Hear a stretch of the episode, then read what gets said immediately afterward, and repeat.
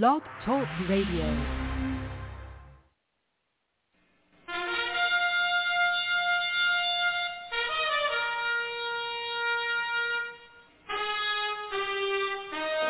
After the death of Solomon, God divided the kingdom of Israel into two houses.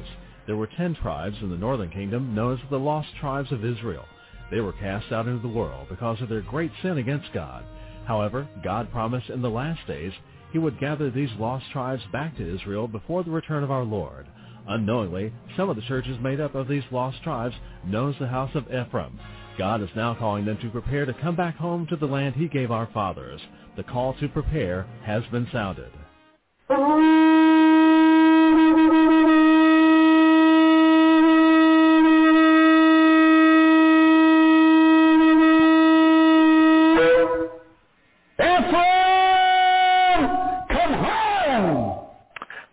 Ephraimites and Shalom. This is your host, Mark Reinbold, and this is the House of Ephraim show today. We do have with us from Mount Carmel, Illinois, Prophet Tom Deckard. But first, a word from our announcers.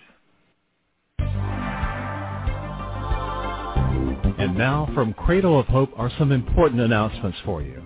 This month, from Cradle of Hope is a must-have gift offer, the transition of the church. God has transitioned the church since the days of the book of Acts. Don't miss out on this last and greatest move of God. Jesus Christ is returning for a church full of power and glory. This transition will bring the church forward. Send a gift of $25 or more. Call today and get free shipping if you ask for the Transition of Church gift offer. Call 618-262-2810 or go online at jewishprophet.com. Send a gift of $25 or more and ask for the Transition of the Church gift offer. Hey, welcome back in. This show is Mark Reinbold. Got a couple announcements to make before we get going here with our great, great show we have in, in store for you. I just want to remind everyone that we do have a website, www.jewishprophet.com. That's www.jewishprophet.com. And for all you uh, new people out there, maybe the first time that you've been on, please check that website out. You're going to find out who we are, and you're going to get a hold of a lot of material that you've never seen before. And you want to check that material out because you're going to start to learn the Word of God. And I'm telling you what, what a great opportunity that is. We also have a quarterly coming up here, and you can get more information about that by clicking on the itinerary button on the front page there in the upper left-hand corner and find out what the quarterly and where it's going to be. It's going to be over in Fairfield, Illinois out what we call lovingly the corn patch. And uh, you can be a part of that and begin to learn the material straight from the throne room of God. And I'm telling you what, that is a great opportunity, folks. So grab a hold of this and begin to prepare and to plan and get yourself down here and find out for yourself what's going on. And you can become part of this last day move of God, the House of Ephraim. And again, you can get all that information out at the website, www.jewishprophet.com. We also have fellowships available online. So, you know, if you're out there and you don't have a local fellowship or, or you want to begin to learn about the material and begin to plug in with the material, not only do we have this blog every day, but we also have fellowships available online. That's via ustream.tv. And we have one on Friday night. I teach one myself Friday night. You can become part of that. There's also a Wednesday midweek service and we teach only the prophet's material so that you're assured of learning the right material at the right time.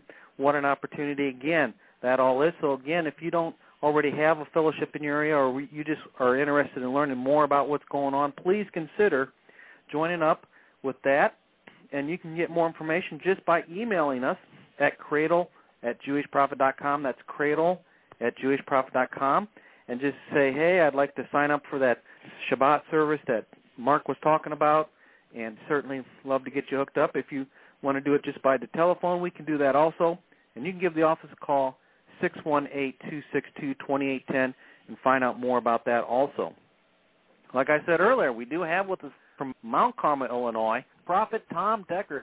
We did an introductory to it. Tonight, really we're going to build a little bit more on that, and then we're going to start teaching on each one of these individual uh, fruits uh, as we uh, come to them. Now let's go in as we've used, and I said we'd use for a text each and every week, Galatians 5, uh, 22 and uh, part of 23 is where it speaks about the fruit of the Spirit. Uh, it says in 5.22 of Galatians, but the fruit of the Spirit is. Now this is the fruit. Love, joy, peace, long-suffering, gentleness, goodness, faith, meekness, temperance. These are the things of which we are told must be in our lives if we are to be productive Christians. And I uh, said last week, and you'll probably hear me say each one of these weeks, that uh, for those of us that don't understand about producing the fruit and have only been taught about uh, speaking in other tongues and walking on water and raising the dead and the gifts in operation, you missed the boat. You have truly missed what God has got in mind for all of your walk. This is the most important part after Jesus Christ and then filled with the Holy Ghost that can happen to your life is you learn to produce this fruit. Because without this fruit, you're cut off, as we told you last week. And if you're cut off, then you're not going to be able to fulfill, to do the things that you want to do and need to do as a Christian. And on the other side of it, God's not going to be able to give to you the things that he wants you to have, to be able to bless you with those things because you have cut yourself off. All right? So tonight, let's go to John 14. We're going to look tonight again just a, a, a little differently. And then, uh, as I said, hopefully by next week, we will get into the teaching of each one of these fruit individually. John 14, the 12th verse. John 14, 12. Verily, verily, I say unto you, he that believeth on me, the works that I do shall he do also. And greater works uh, than these shall he do because I go unto my Father. 13th verse.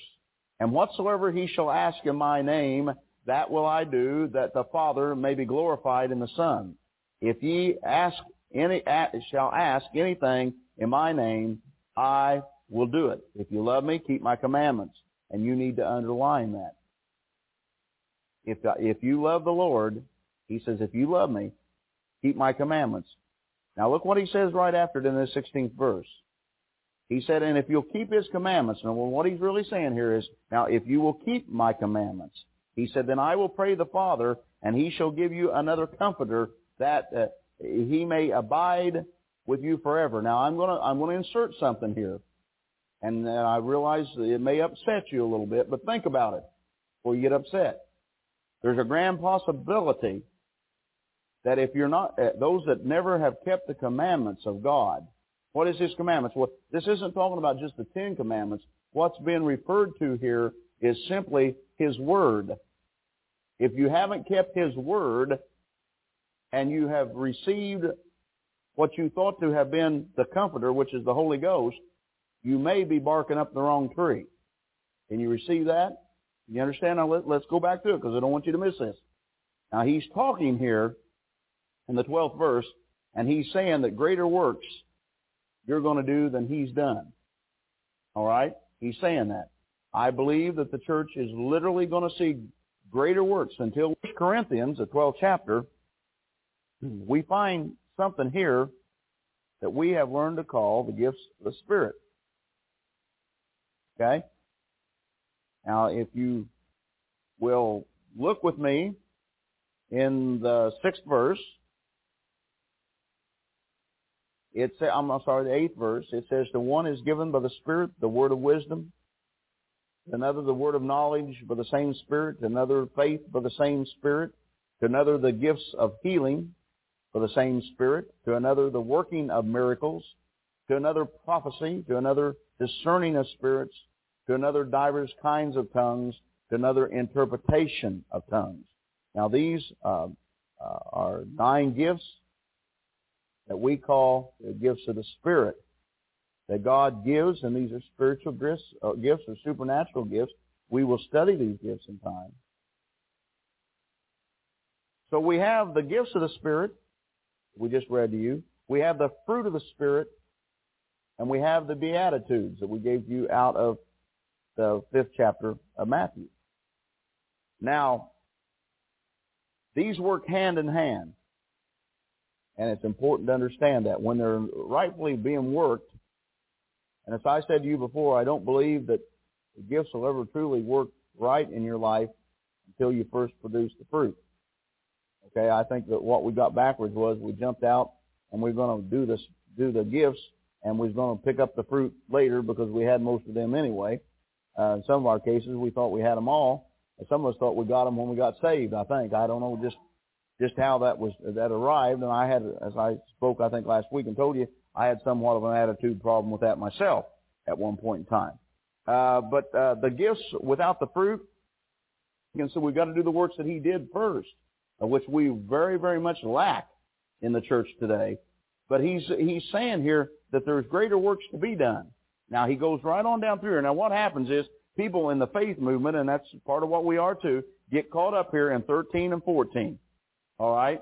And we get into this thing that whatsoever you shall ask in my name, that will I do, that the Father may be glorified in the Son. If you shall ask anything in my name, I will do it. And you go around saying, Lord, in the name of Jesus, I want a Cadillac. And Zapoli, a pink Cadillac arrived that afternoon out in front of your home with a, with a, the back end full of uh, thousand dollar bills that you won in the lotto. Now, if that happened to anybody, you need to stand up and let us know that scripture works that way.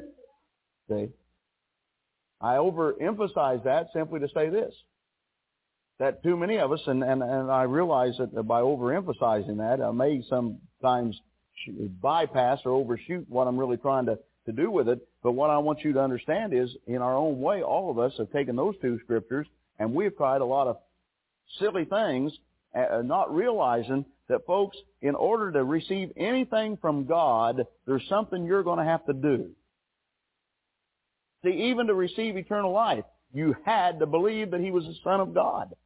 That he came and he died and on the third day was raised from the dead and, and he now sits to the right hand side of the Father and the blood that he shed was the cleansing of your sins, the sins of this world, and by the stripes that he bore was our healing. Okay? So what happens is, and, and with this teaching, it's very important to, I don't want to exclude those two, uh, uh, but what I want you to understand, that in the 12th verse, he's talking about the church going to work greater works. Then you jump down to this 15th verse, and he says, if you love me, keep my commandments. If you love me, keep my commandments. And he said, and, it, and what he's saying in essence in the 16th verse, and if you keep my commandments, if you keep my word, if you keep, if, if, if, if, if, if, if, if you keep my word, then he says, I will pray the Father, and he will send you another comforter and he may abide, that he may abide with you forever. Can you get a hold of what I'm trying to say to the church?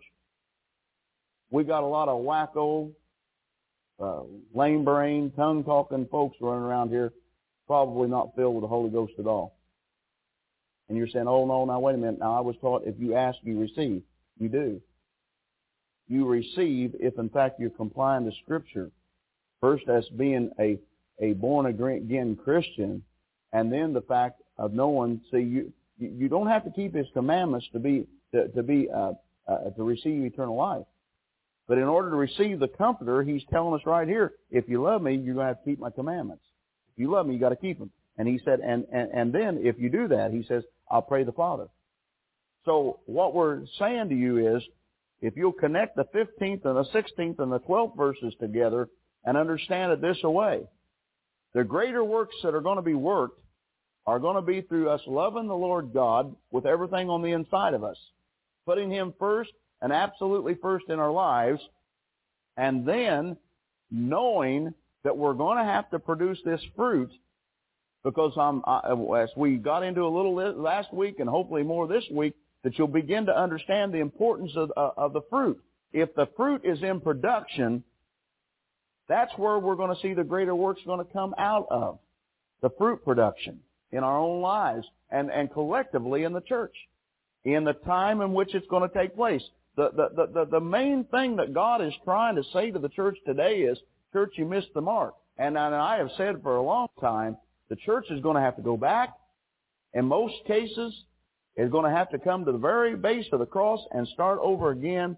And they're going to have to look at this thing all over again and decide, what have I learned? And did I learn correctly?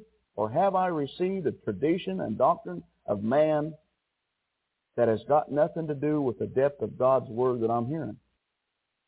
And that's truly what's going to have to happen in the church. And oh, it upsets people. Don't, don't, and I, some of you may have been upset. Surely not with me, but, uh, uh, I have, from time to time have heard such talk that would get around the elders table while we were talking, but the fact of the matter is, and it's simple, what we want you to do is I keep telling you, we want you to think. We want you to be sure that you know what you have been taught in the past is truth. Not from a standpoint of some man told you so and some Holy Ghost goose bubble run up your spine to confirm it, but because the Word of God said. And that's all that counts. It's not my opinion and it's not your opinion. It's God's Word. Now, now look back at this again from the statement that I just made.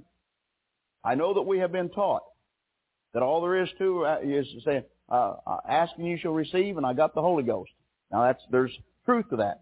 But am I not right when I said what Jesus said here we have to understand, if you got to love me and keep my commandments, you got to keep the commandments. You got to love him. If you love him, you're going to keep his word, and through keeping his word, then he's going to pray the Father, and the Father's going to give unto you another comforter.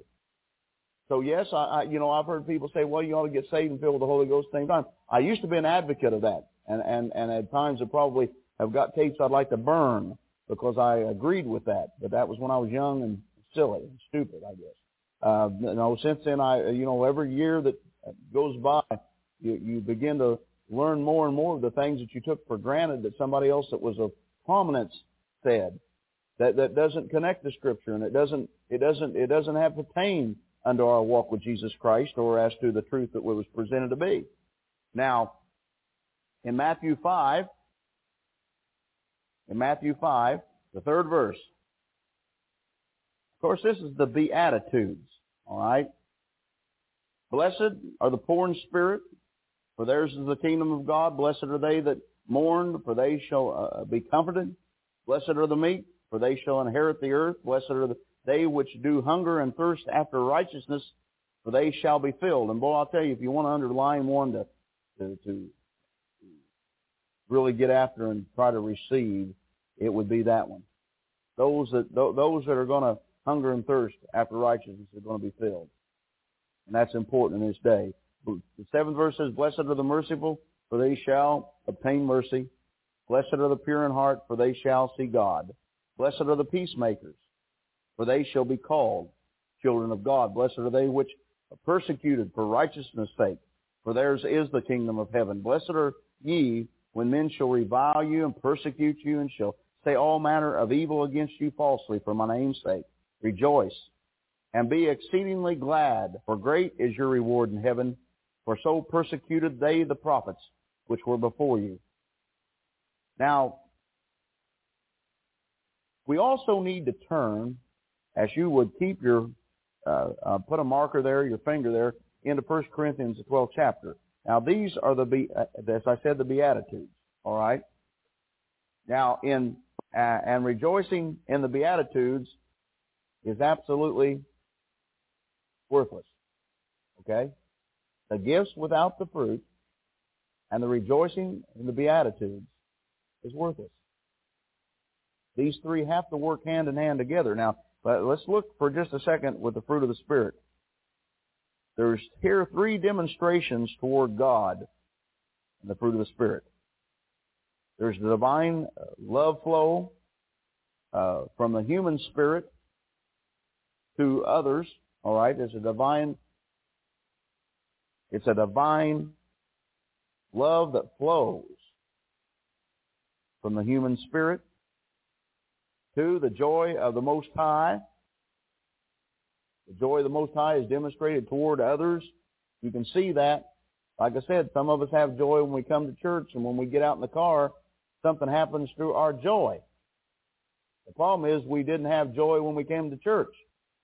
We just acted like we did because after all, that's what we're supposed to act like in church, isn't it? Well, I've been a few churches, they don't even act like that. Okay? Uh, one time, I don't remember where we was even at. I, that was a- absolutely the bunch of most sour plus looking people I've ever seen in my life. Well, if you saw what we see week in and week out from standing up in these in these places, you know, looking out along, you know, I tried my best joke, you know, which one that is, don't you, about paying attention. Didn't move them at all. I'm telling you, didn't. Of course, I understand by this point in time that joke hasn't moved many. I think the most I ever saw it move anybody was out St. Louis when we were out there, and this guy used it as a, in a comedy routine. I know that guy thought that was the best joke he'd ever had. I said, see, it made the whatever that was. The third thing is the serenity of heaven. The serenity of heaven itself. And that it can be demonstrated toward toward God. Now, I, uh, and it also can be demonstrated toward people at the same time. Mostly, uh, that uh, serenity of heaven is flow that with God, to man, demand, demand back to God. Now, there's also three other demonstrations here of long suffering, gentleness, and goodness. And of course, with those three, three, you, you look at those as being things that are more toward man than toward God, because we've got to have long suffering to put up with each other. There's no doubt about that. And it don't have to, don't hurt a little bit to have gentleness, uh, you know, into all that. And of course, the goodness part is an absolute. Now, there's also uh, three manifestations of this fruit that would be the inner man, the spirit man, heart man, if you want to call it that, and uh, is the fact that we're saved by faith, and we walk in meekness, and uh, we must be temperate, and uh, uh, and that's probably one of the toughest when we get to it is temperance. Uh, to be temperate uh, in in all areas is a very very difficult thing to be, and if anybody here that's got all these things beforehand. We'll praise God for it. Uh, we're still working at it, and uh, probably will be when Jesus comes. All right, uh, it's it's something, but it's something you got to work at.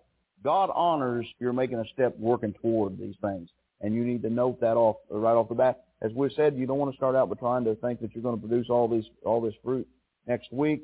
It's going to take a lifetime. You've got to start one area, pick out what you think to be the easiest that you probably can get after the, the, the you know, like I told about the you know, the, the, the badges and the Boy Scout thing, pick out an easy one and that you think's easy and, and, and, but don't give up on it and think that you got it. Uh, stay with it and you'll understand more. Now, in the gifts of the Spirit, we have uh, gifts of revelation, gifts of power, and, and gifts of inspiration or utterance. And like I said, we will, we will get after these things uh, in a more depth when the time comes. But uh, with the with the demonstration of these nine gifts here, uh, we find that with the gifts of revelation that is spoken about, it's the word of wisdom, the word of knowledge, and discerning of spirits. When it comes to the gifts of power, it's faith, working in miracles, and healing. Now, the gifts of inspiration or utterance, as we've called them, these are simply prophecy, tongues, and interpretation of tongues. Now, these utterance gifts are the most played with gifts in the church very seldom there's uh, in any Pentecostal charismatic church that you've ever been in, these are the predominant ones that are used. Uh, I, I didn't think about this until I was putting this uh, together uh, this evening, uh, going over it this evening, uh, this afternoon to, to come here tonight. Do you want to know the least of what works in this church? It is the utterance gifts. It is the utterance gifts. The thing that works most in all the others is the thing that works least here. And I can tell you simply why. God does not have to prophesy, give tongues interpretation every time you get together.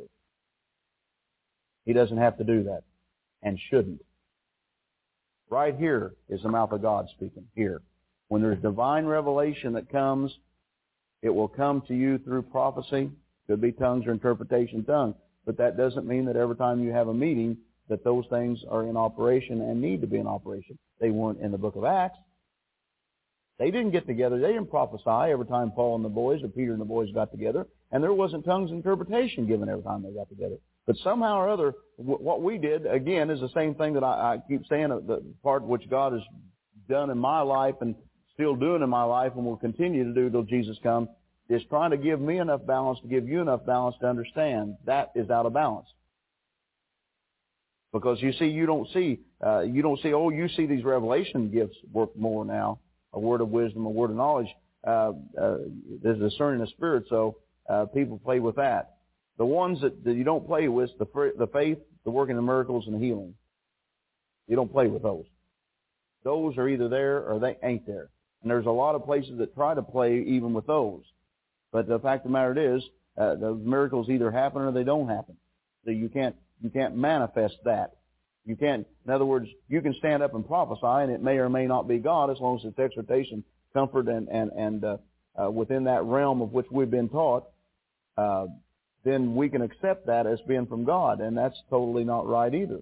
It, just because it uh, falls in line with those things that we've been taught, it doesn't mean that, as we've told you, within the flow of the Holy Spirit.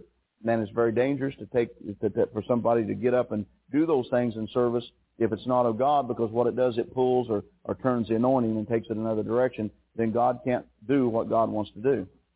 And it's very important to be able to follow the anointing. And then, and like I said, it's always comforting to know if you trust the, the, the man of God that you sit under, and when he can tell you he's going to prophesy, he'll let you know. It's rather comforting to know that nobody has to make the back end of a donkey out of themselves. Uh, uh, you know, because I know when I walk out as to what's going to happen. I've sought the face of God and understand. And if, if there's going to be that, I know that. We'll spend the time, give the time, and, and it will come forth as, as, as it does from time to time. But uh, folks, you can't. There's just so much can be said uh, in these utterance gifts. Um, uh, there's just so much. I, I've seen I've seen ministers try to have churches based on giving people word of knowledge, word of wisdom. I'm going to tell you what's wrong with that. If each one of us were here tonight, I could probably hold your attention for about a month with that. But in a month's time, I would have told you everything that I could think of telling you. And then what would I have left to tell you? Right? And you know what always happens to those churches? They always do this. They always get big, and then they get little again. Because that's what it's all based on. You can't you can't base a church on word of wisdom or word of knowledge. You can't. But you see, where we again we miss God uh, in all of it was that God never told us to base the church on that. What did He tell us to base the church on? Jesus Christ as the head cornerstone. And we've got so mixed up into the gifts of the Spirit. Well, there's some of these, there's some national ministry today that's so wrapped up into the Holy Spirit that Jesus isn't even mentioned anymore. And folks, that's not what God's got in mind. That's not at all what He's got in mind. Well, I don't know. We'll get off on something else here. Now, with the Beatitudes, there's there's uh, here are three directions of the of the spirit man: the inward, the upward, and the outward. And we've got those who are poor in the spirit, the inward, they that mourn, and the meek. That's all an inward thing. Now, the the upward thing would be those that hunger and thirst after righteousness, the merciful and the pure of heart. The outward would be peacemakers, and those which are persecuted, the reviled, and the persecuted, as it was said in that last verse. Man is created in three dimensions, spirit, soul, and body. Okay? And it's neat when you break this all down and look at the fact that God, in, and you can break this down, I'm sure you could take it and break it down differently. I, it just, that's just the way when God dealt with me the first time I ever got into this that I, that I felt God was breaking it down to me this way. But it's neat to see that God can break each of these categories down uh, in which is nine of each one into three sections each one and break them down to where each one of them can be called spirit, soul, and body. Each one of these. And, it, and it's, it's neat to know that. Now let's go to Galatians 5.17. Now that uh, may not seem to mean a lot to you at this point in time, what we're doing here, but it will in time. It will in time. Three or four years later, you'll you'll look back at this and you'll understand a whole lot more of it than probably you do tonight, or even I do tonight, as I would go back to it. In Galatians 5:17, it says, "For the flesh lusteth against the spirit, and the spirit against the flesh, and these are contrary one to another, so that you cannot do the things that you, that you would. You need to underline that you cannot do. And the reason that you cannot do is that your spirit, your spirit man, is being more controlled by your flesh man than God really wants it to be controlled by. All right? And see, Paul is saying, and what he's saying here is, is just simply the fact that he says that now your, your flesh lusteth against the spirit and your spirit against the flesh. In other words, there's a battle. Paul said, the things that I don't want to do are the same things that I end up doing. He said, I hate my place. There's nothing good about my place. I sin daily because of it. And he said, every time that I get ready, you know, he said, I find myself doing the things that I shouldn't. Boy, we made up all kinds of stories of what was wrong with Paul. You know, none of them scriptural. But the fact of the matter is, Paul understood this battle. The only thing that's in you, folks, that's, that's right is your spirit. That's the reason that battle of your flesh is always going to be there. And we are flesh. None of us are going to get so holier than thou that we get to the place where we think that, oh, we're above, we're above all the fleshly things. No, your flesh is always going to need your flesh as long as you've got it.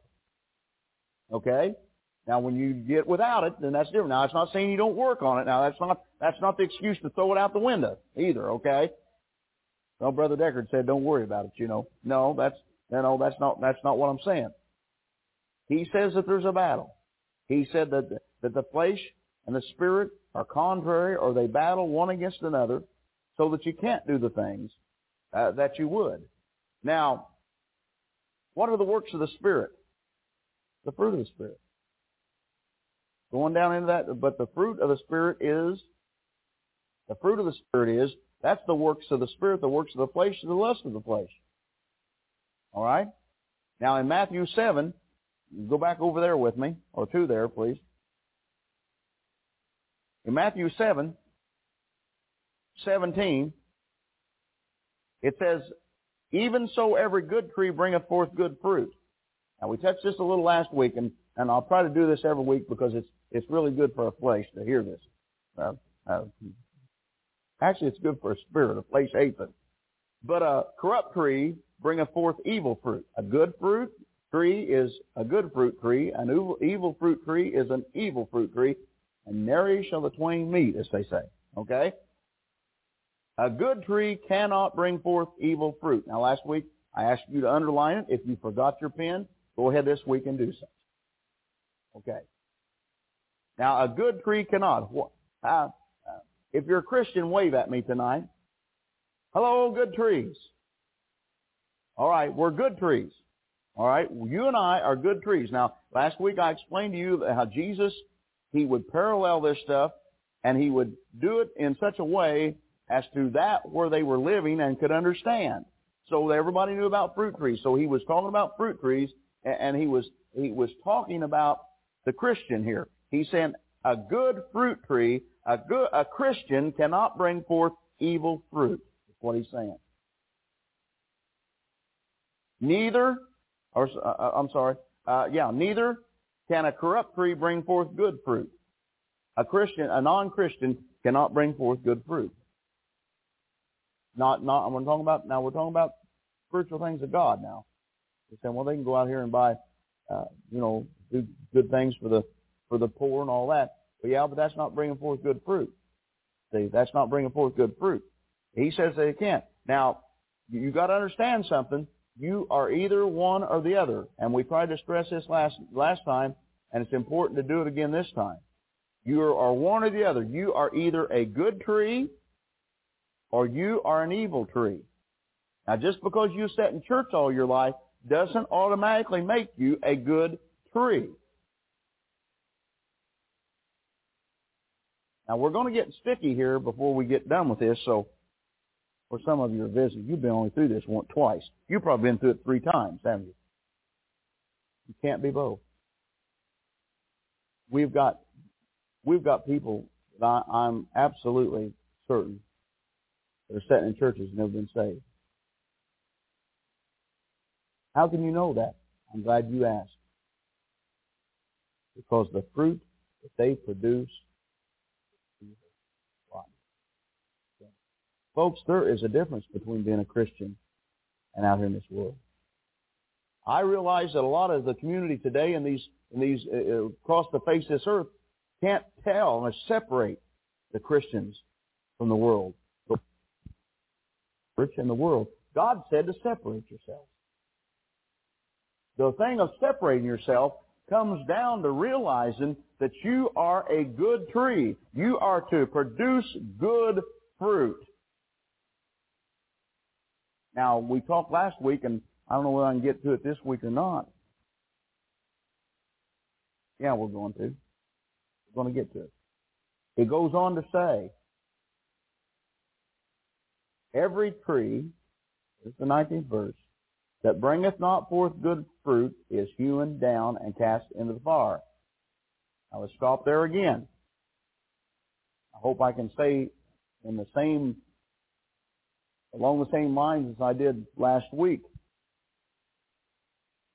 that if in fact you are in a church calling yourself a Christian and the fruit of the Spirit is not in your life, there is no love, joy, you know, on down the line you probably,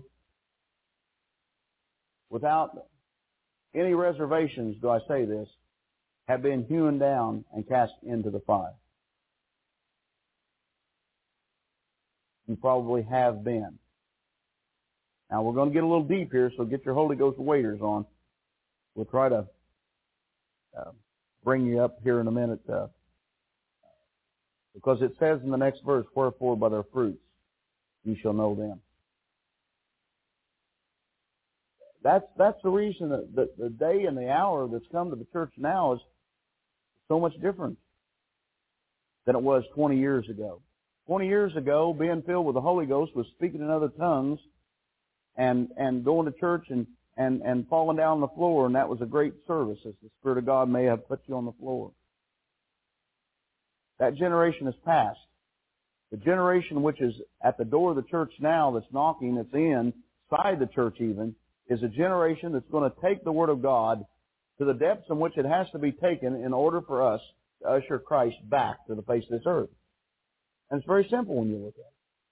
But you see, until we can do that, we are going to have to get everybody in agreement, oh, or disagreement, whatever that seems to be, as to whether or not the Word of God is truth or not.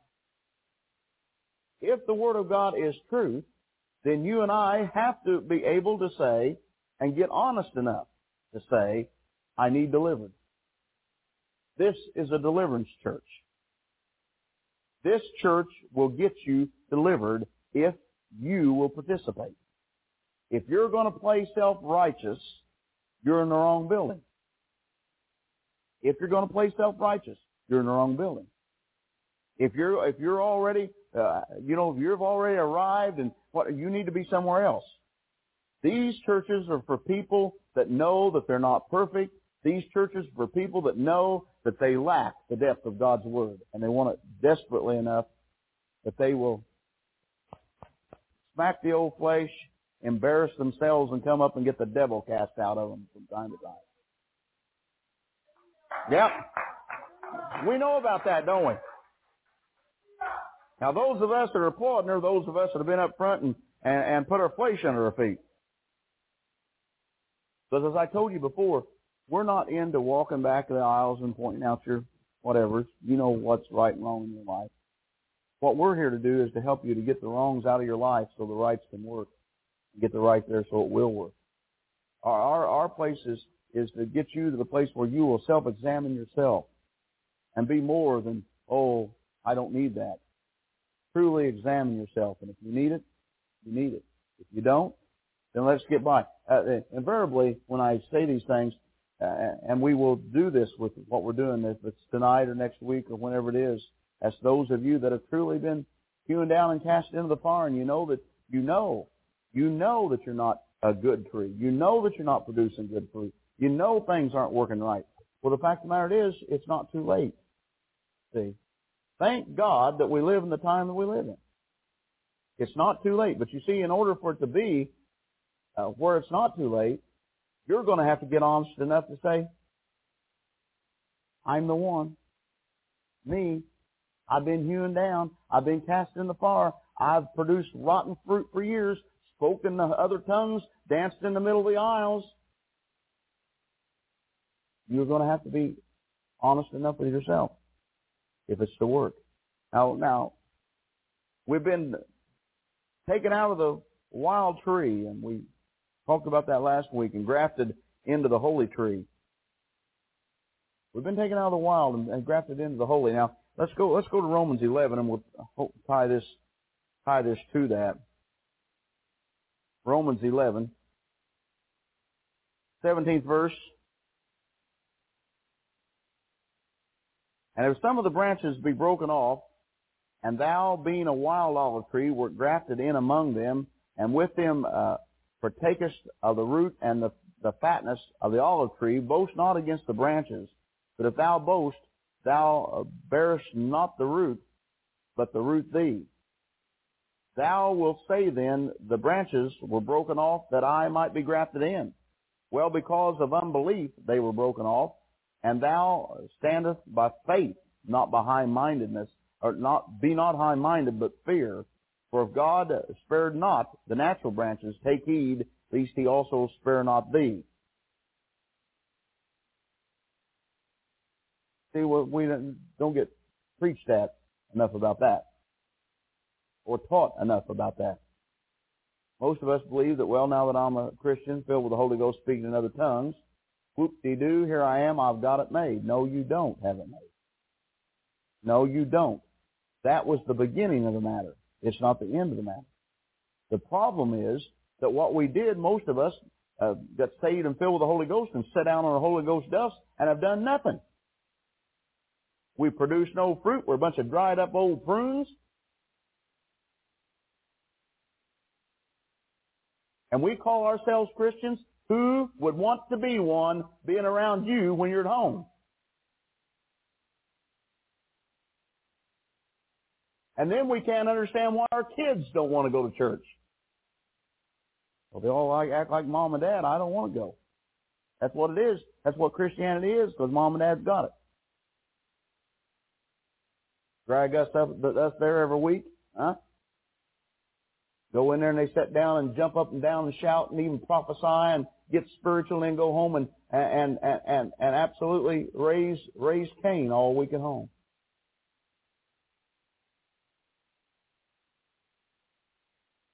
Well, there's hope. He's saying, he said, I'm going to tell you, Paul's telling him, he said, don't get high-minded. Don't, don't, you know, don't, let your back pocket outgrow your billfold here. Uh, understand something. He goes on, he says, he says, take heed, lest he also spare not thee. Behold, therefore, the, the goodness of the, the severity of God on them which fell severity, but toward thee goodness, if thou continue in his goodness. Otherwise, thou also shall be cut off. You got to continue in his goodness. What is his goodness? Well, right, what we're doing right now is telling you that you have to produce the fruit. All right? Now listen, he says, if thou continue in his goodness, producing fruit is part of his goodness. Otherwise, thou also shall be cut off. Now we got the end of the scripture in Matthew, there in the seventh chapter, of saying those that produced evil fruit was hewn down and cast into the fire. All right? So there only stands one of two fruit trees in the church. There only stands one or two. That's the good ones. The bad ones are still there. Spiritually, if you've been cut off or cut down, hewn down, and thrown into the fire. Spiritually. Does that mean I'm going to hell? No, not at all. Talking about the blessings of God pertaining to and in your life each and every day. Now, Churches are full, as I said, of both. We've got the people that are truly are being blessed of God. Truly uh, the good trees. Then we got the evil ones, and usually the evil ones are always the ones that are more spiritual than everybody else. You know what that is? I'm going to give you some revelation. I've never spoken this before. The reason they act that way is they know that they're not receiving the blessings of God. So they are lying unto themselves and anybody that will listen to them trying to make somebody believe that they are the good truth. You don't have to prove that if you are. Why? Because it shows. It shows. Now uh, let, let's uh, let's go on. I think I got a couple more verses here I want to get to. No, I don't. No, I don't. Let's go. Uh, let's put something right there. Mark that. Use a marker. Go to the sixth chapter, and I'm going to come back to that. Go to the sixth chapter of Romans.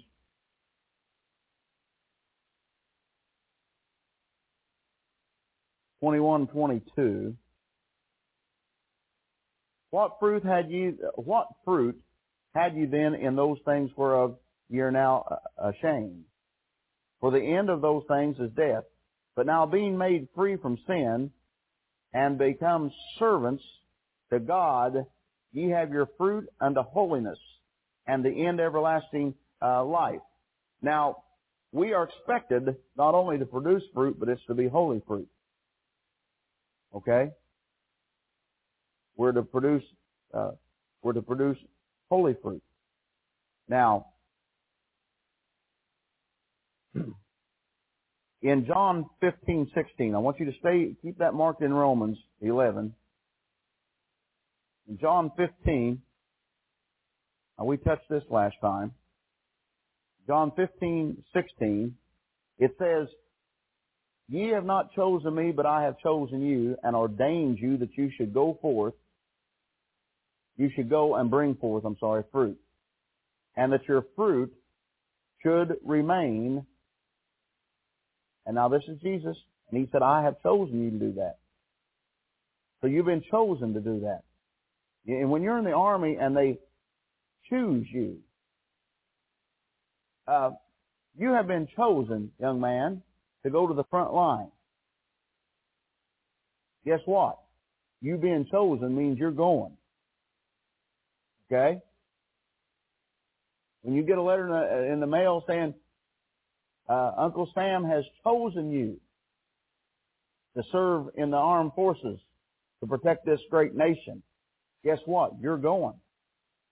Now Jesus said, I have chosen you and I have ordained you. And we talked about ordination of this last week that you should go forth and bring, uh, that you should go and, and bring forth fruit and that your fruit should remain.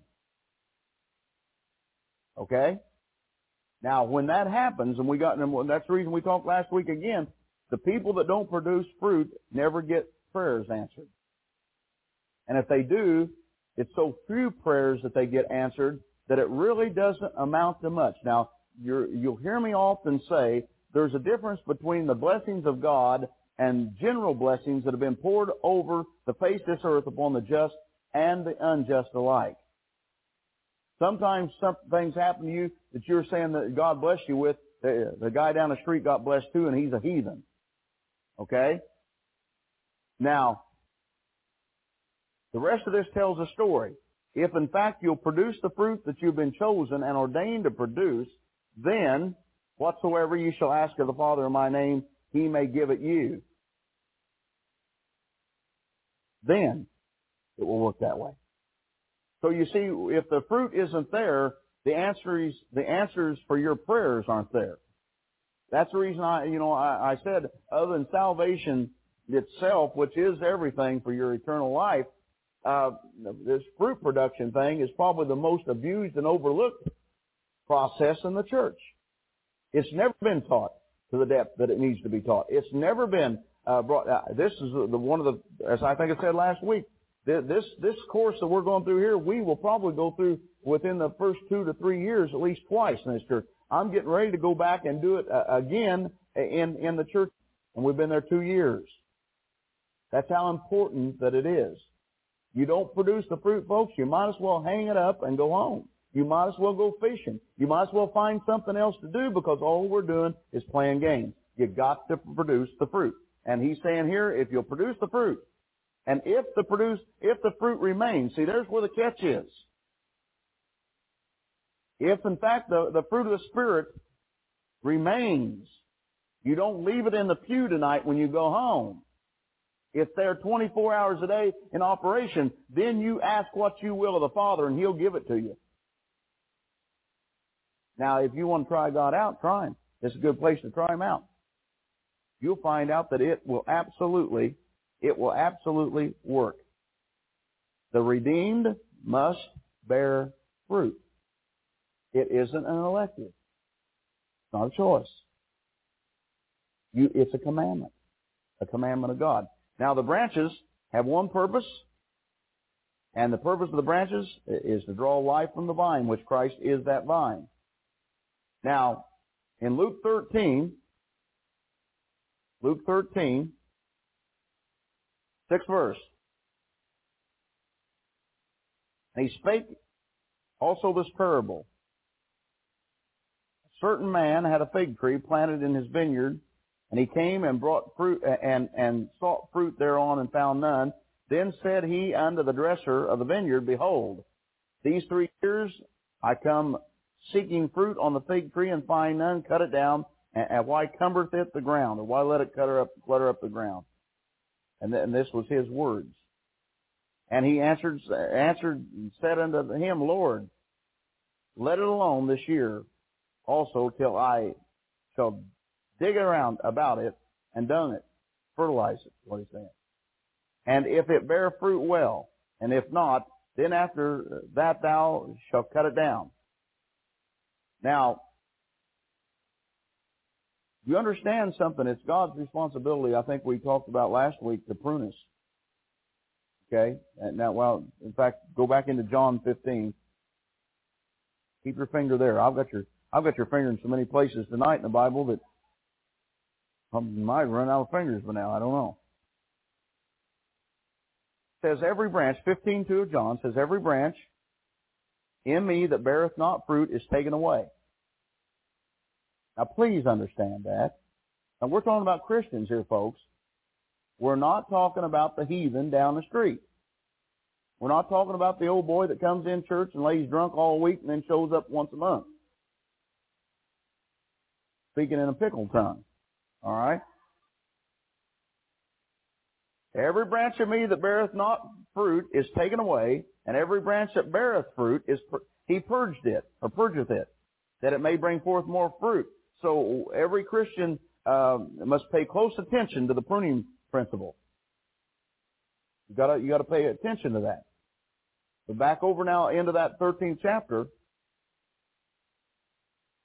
he's saying that even down here in the eighth and ninth verse, at best, you're given time after you're being warned to get it done right. Okay? At best. But you're going to have to understand something. We tend to blame other people or the devil uh, when things don't work out for us, especially when the testing time comes. Of course, we're going to go uh, we're going to go all the way through that, but you want to keep John 15:2 in, in your spirits, in your hearts. God is going to prune you. If you're worth your salt as a Christian, you are going to go through what you the church has feared, and that's about the only fear we got in the church. Is oh the devil's going to get me. Look at the hell I'm going through now. Well, I'll tell you what. Well, honey, it's scriptural that you go through hell. It's scriptural that you do. Testings and trials is going to come. We're going to try to teach you how to handle those things in time to come. Now let's go, let's go back over now into the 11th chapter of Romans again. You may have thought I forgot that, but I didn't. Now, the 23rd verse now we've talked about Christians being cut off because they're not bearing fruit and the fruit's not remaining. We've given you Jesus talking. We've let you listen to what the Apostle Paul, being led by the Holy Spirit to speak and spoke as such to the church. And here again, Paul's saying something. And they also, if they abide not still in unbelief, They shall be grafted in, for God is able to graft them in again. And you need to circle that, underline it, color code it in, so that you can understand that it ain't too late.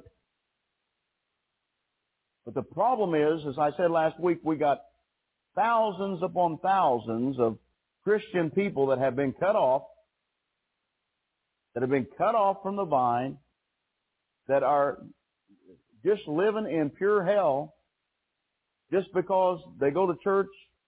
Some of them speak in other tongues, some don't, because of ignorance to the Word of God. Now, we will speak more about the purging process as we uh, as we go on, because it's important for you to understand the word purge means to cleanse, to prune, to finish. If you use that word finish, God is going to finish us. See, we're in the rough. The preachers say we're diamonds in the rough. Yeah, well, we sure are. The fact of the matter is, we need uh, to be the finished product. So if you use the word "He's going to purge us," He's going to finish us. In other words, He's to He's to bring us He's a, to bring us around. To bring us up. What God's really doing is getting us to a place where, and you want to listen closely to this, He's really getting us to a place where He can really use us. Because God can't use people, His children, that are absolutely contrary to His Word. He doesn't use them. Even though some of them try to tell you that He, they do, that He does, He doesn't. So uh, the hope of the matter is that if in fact you have been cut off, you can be grafted back in. All right, now that's what Paul's saying here. Let's look at that again. He says at 23, this is this is the 11th chapter of Romans. And they also, if they abide not still in unbelief, shall be grafted in. For God is able to graft them in again. And that, that and tonight, that's what we want to deal with tonight. We want to get you, if you have been, uh, listen to this one, grafted out, we want to graft you in. Okay? If in fact you, uh, uh see, this, that's how important that this is. Let's go back to Galatians, the fifth chapter. We're going to end there tonight. That's how important all this is to God. Now, I realize to the church this hasn't been very important, a very important issue. But probably it's been the issue that the devil has hid from the church well enough that it's caused us to be a bunch of bumbling idiots at best, uh, lying to each other about how God has blessed us. And we've all, we most of us have been cut off and don't even know it. Now in Galatians 5:22 it says, "But the fruit of the Spirit is." Now these are the things that should be in your life, working in your life. Now start next week, we're going to go through each one of these. And that'll be such a blessing to you. I'm sure. And, and then you're going to be able to pick from yourself where you want to start. Okay? As I said, don't pick all of them to start on all of them. Just pick out one. One of them's going to keep you busy for quite some time. Then you can move on to the next one, and after you get about the third one, the first one's going to backdoor you again. When I say backdoor you, you're going to find out that you, that fruit didn't remain. Huh? It's starting to smell like it's a little rotten. Then you're going to have to go back and pick that back up again. And see, that's the reason I tell you, when you wear this set of tapes out, the next set's free. See? That's the reason you got to go keep going back, and you got to keep maintaining and understanding. This isn't a game. This isn't a, a, a get quick spiritual church. Hey, thank you again so much. That's Prophet Tom Deckard, Mount Carmel, Illinois, Cradle of Hope Ministries. Again, you can get more information out at the website w